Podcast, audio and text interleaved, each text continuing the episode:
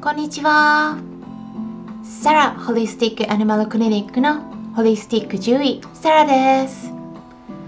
本ラジオ番組ではペットの一般的な健康に関するお話だけでなくホリスティックケアや地球環境まで様々な内容でお届けしております。また最初にちょっとだけお知らせさせてください。先日もお伝えした通り9月1日の夜9時からスタンド FM にてライブ配信を行う予定です。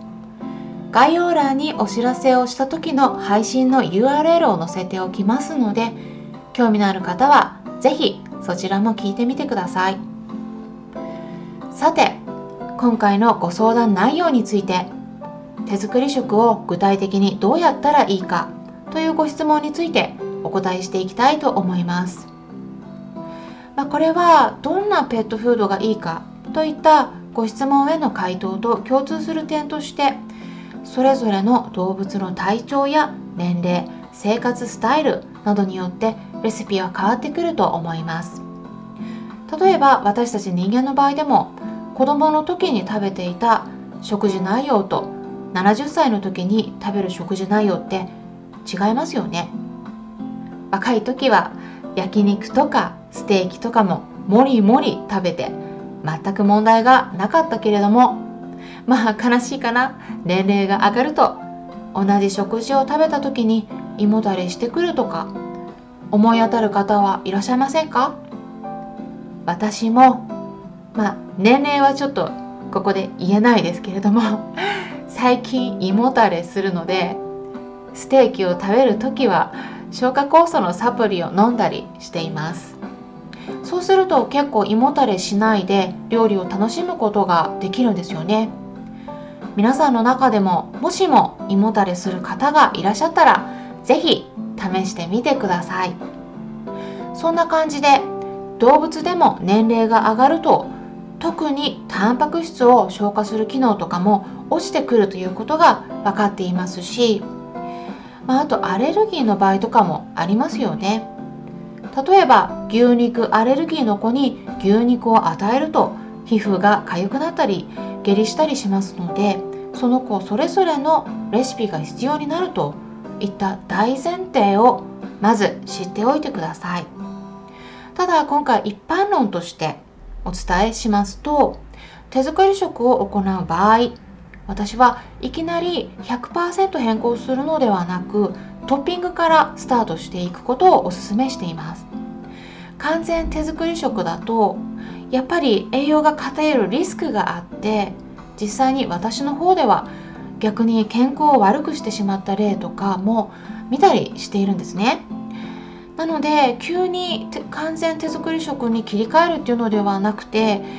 今ペットフードを与えている場合そのうちの例えば10%くらいを肉と野菜にしてみるのがいいです。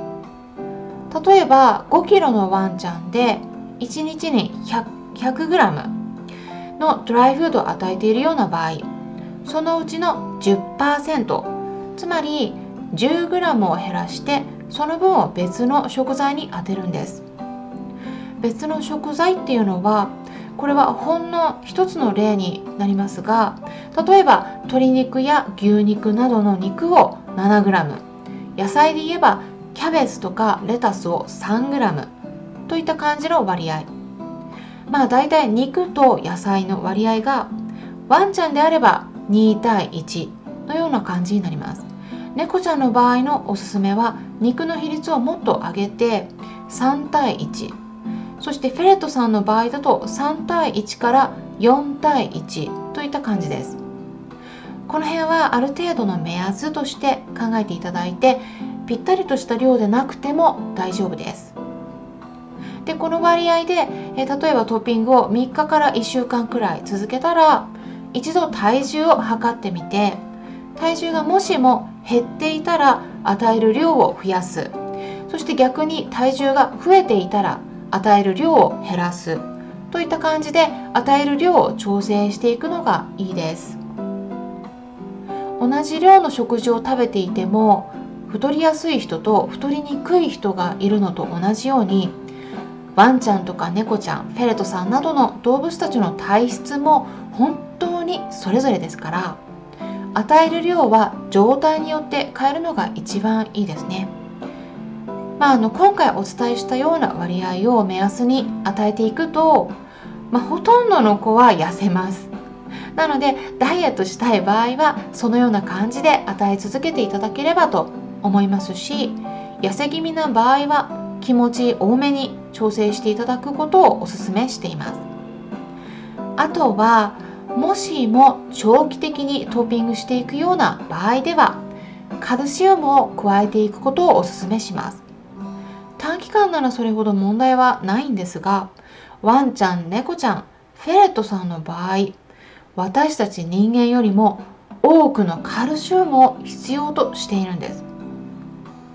なぜでしょうか？それは野生の世界で生きていたら彼らは骨を食べているからです。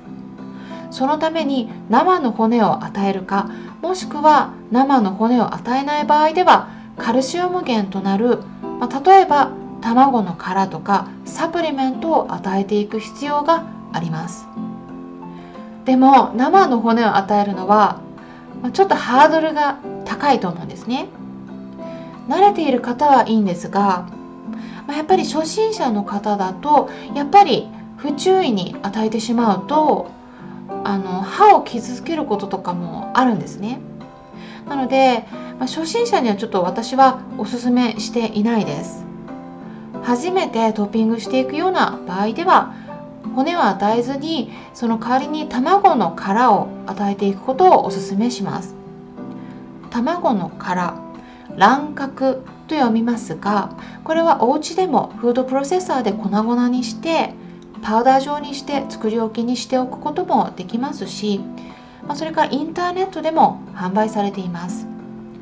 パウダー状にした卵殻パウダーを加える目安としてはお肉 100g あたりだいたい小さじ8分の1杯くらいになります。あとは注意点としておしっこの問題がある場合具体的に言いますとシ酸カルシウム尿石症とかストロバイト尿石症といった膀胱の中とかもしくは腎臓などに結晶や結石がある場合は手作り食で状態が悪化することもありますので、まあ、トッピングを与えるのはちょっともう少し待っていただいて、えー、まあ、勉強してから行うことをお勧めします。そういったこともあるので手作り食を与える場合ではまず尿検査を行っておくと安心です。特に猫ちゃんなんかだと動物病院に連れて行かれるのを嫌がって ニャーニャー泣き叫んでしまう子もいますがまあ、そんな場合でも尿検査だったらお家でおしっこを取ってそれを動物病院に持っていけば尿検査を行うことが可能です。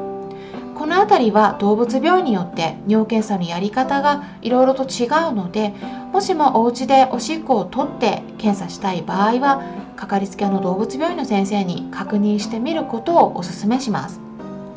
まあ、ちょっといろいろとお伝えしたので手作り食をまだ何も実践していない方にとってはややこしいように感じられる点があったかもしれません。なので最後にもう一度まとめますと次のポイントが挙げられます。まず1つ目。手作り食を与えたい場合トッピングからスタートしてみること。2つ目。与える量について。最初は今与えている量の10%からやってみること。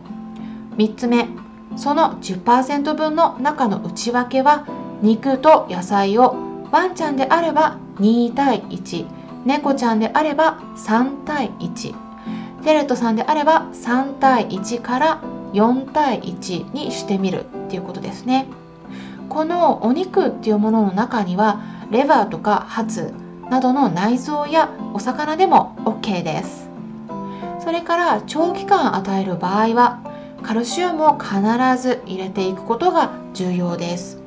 そのカルシウム源として卵殻パウダーが最初は扱いやすいと思います。その他には骨粉骨を粉々に砕いたものや炭酸カルシウムクエン酸カルシウムなどといったサプリメントを使う方法などいろいろあります。野菜に含まれるカルシウムは、まあ、あの吸収がちょっとあんまり良くないので、まあ、それからあのカルシウムの必要量を補うには相当な量が必要になるんですね。なのでそれだけで行うあの補うっていうのは結構難しいんじゃないかなと思っています。それからごまを使う方法もありますがごまってあのシュウ酸カルシウムの量が結構多いんですね。なのでおしっこのトラブルがある場合は要注意です、まあ、こういった感じでいろいろと注意点があるんですけれども今のところ健康上何も問題がない場合は卵の殻を加えながらトッピングしてみるのが安心ではないかなと思います。こんな感じで手作り食の始め方トッピングの仕方のポイントについて簡単にお伝えしました。今後もためになるような情報を発信していく予定ですので是非フォローしていただけたら嬉しいです。それではまたお会いしましょうホリスティック獣医サラでした。